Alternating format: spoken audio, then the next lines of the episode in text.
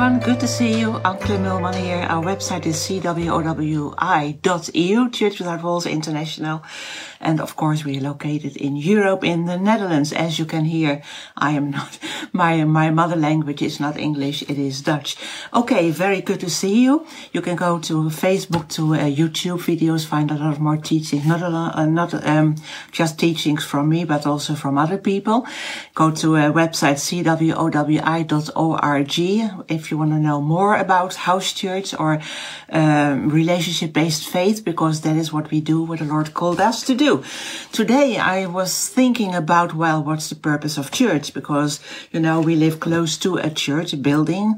People every Sunday morning, we hear the clocks uh, ringing and people are called to go to church and a lot of people do and a lot of people don't. So why do you go to church? What's the purpose of church?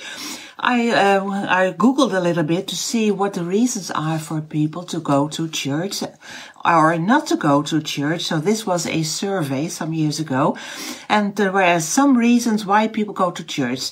First one was to become closer to God, 81%. Uh, another one was so that their children will have a moral foundation or to become a better person, or for comfort in times of trouble or sorrow, or people find a sermon valuable, or to be part of a community of faith. Some people feel uh, they are obligated to go, and others go because they want to socialize and get to know new people. And some go because, and usually men, to please their, their wives or their family, their spouse or partner. That's 16%. And there are some reasons why people do not go to church. Uh, one of the big reasons, 37%, they said that they practice their faith in other ways, whatever that could be. Many think it's not important to go. What does it do? Uh, am I changed when I go to church or not? No, I'm not. Some don't go because they don't like the sermon or they don't like the pastor or they don't feel welcomed or they feel they don't have the time to go to church. So is it important and why should we go to church? What is church? What is church? A building or is church, our church the people? You know, well, you probably know that God doesn't live in the building, but he lives in us. We are the temples of the Holy Ghost. But why, when did Jesus use the, the word church? The first time he used it. Actually, that is in Matthew 16 from uh, we start uh, with uh, verse 13 because it's all one and the same uh, train of thought and what happened there it says when you probably are very uh, much familiar with this when uh, uh, people are Jesus asked his disciples who do men say that I the son of man am? And then they answered some say you are John the Baptist or you are Jeremiah one of the prophets or Elijah maybe. And he said but what do you think I am? And then Simon Peter answered and said well you are the Christ the son of the living God. And Jesus answered and said to him you are blessed Simon Barjona for flesh and blood has not revealed this to you, but my Father who is in heaven. And I also say to you that you are Peter, and on this rock I will build my church, and the gates of, of hell, of Hades, shall not prevail against it. And I, and I will give you the keys of the kingdom of heaven, and whatever you bind on earth will be bound in heaven, whatever you loose on earth will be loosed in heaven. There's a lot actually what I could talk about. But, okay, let's go here. Uh, let's first where, where it all starts with revelation, right? Simon said, you are the Christ, the son of the living God. Yes. And Jesus said, you are blessed because flesh and blood people did not reveal it to you, but my father.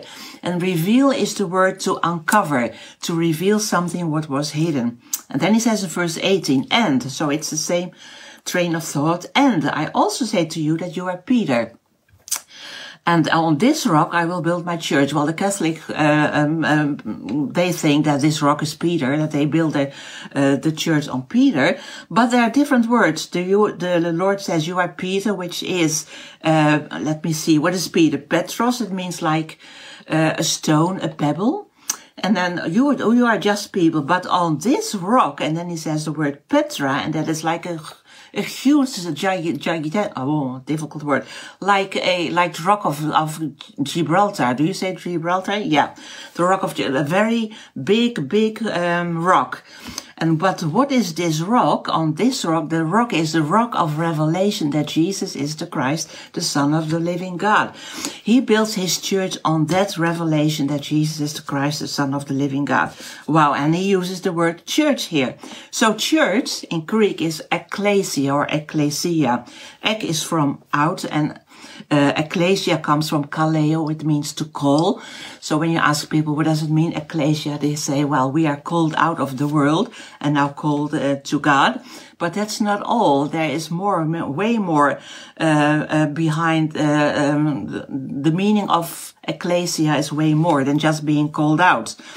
What did Jesus understood and what did his disciples understood that word when they heard it? What was its use in that day and age? Well, the word ecclesia was used among the Greek as a meeting of the citizens of a city-state. In Greece, you had many city-states. They were independent, self-governed. And when they wanted to um, gather the people of that state together to conduct the business of that city-state, they called out a, an ecclesia. And Vine says it was used among the Greeks of a body of citizens gathered to discuss the affair of a state.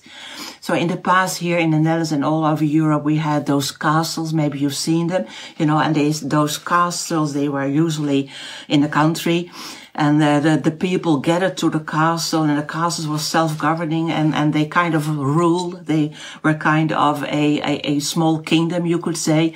So that is actually what Jesus is saying here, ecclesia, where those city-states and when they had to conduct the business of the city-state, whatever that could be, it could be a wedding, a, a funeral, or what shall we do with this or that.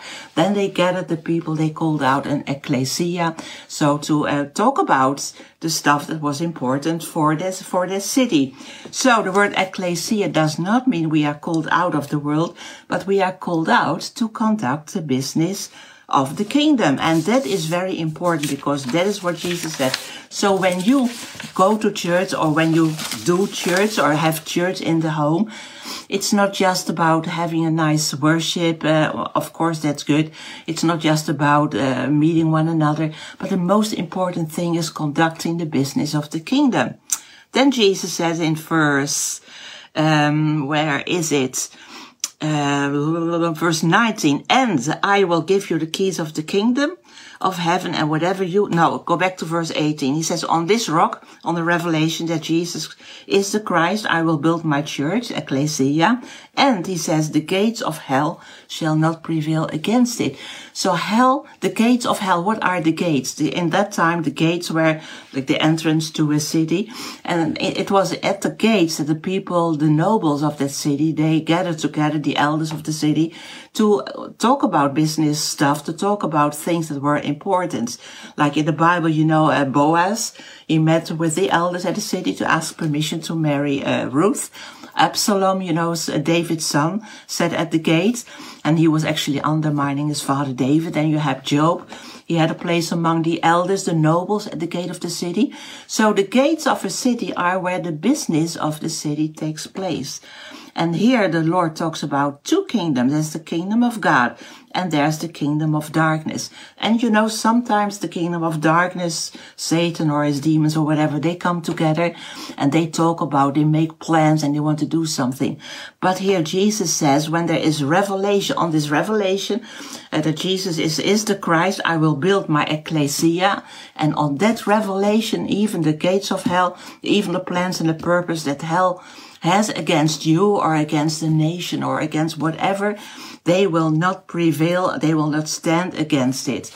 Wow, that is amazing. And then he says in verse 19, and I will give you the keys of the kingdom. I will read it in the Amplified because it makes much more sense, and that's actually what um, uh, what the meaning is. The Amplified Bible says, "I will give you the keys of the kingdom, and whatever you bind, that is to declare to be improper and unlawful on earth, must be already bound in heaven."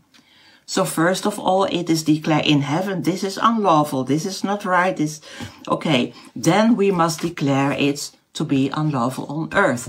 And whatever you lose on earth or declare lawful, or what is done or permitted, that must be what is already loosed in heaven.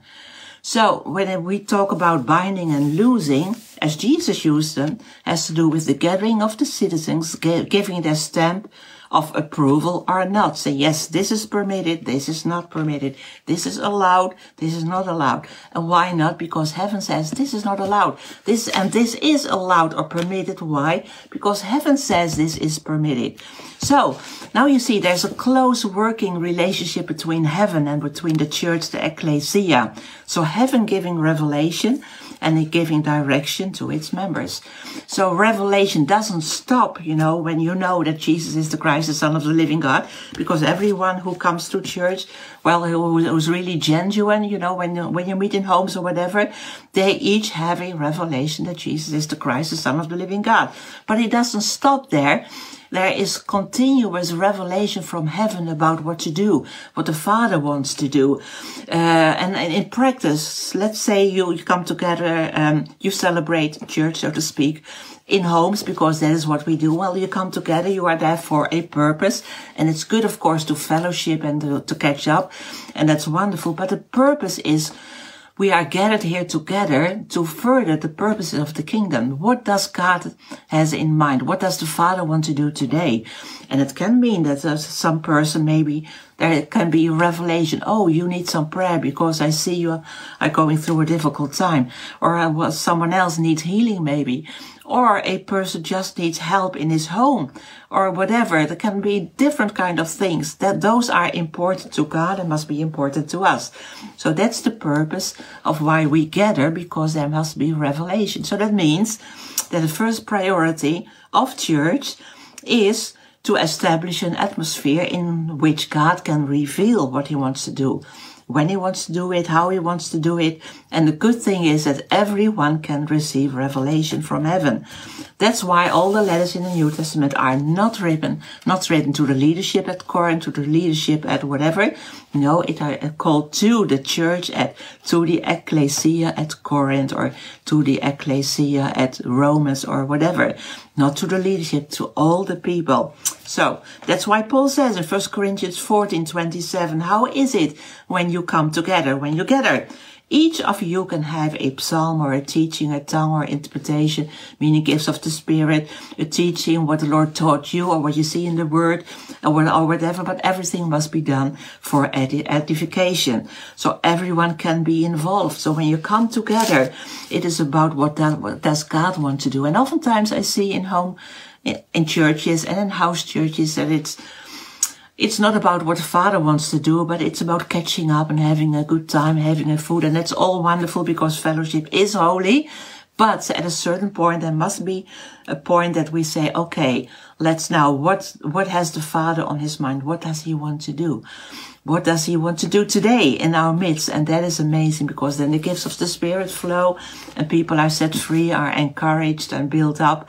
And that is what you want because it's about, um, it's about the church. It's about the people of God. And of course, it's about making disciples because that is a big uh, business of the kingdom, making disciples, not getting people born again, but making disciples.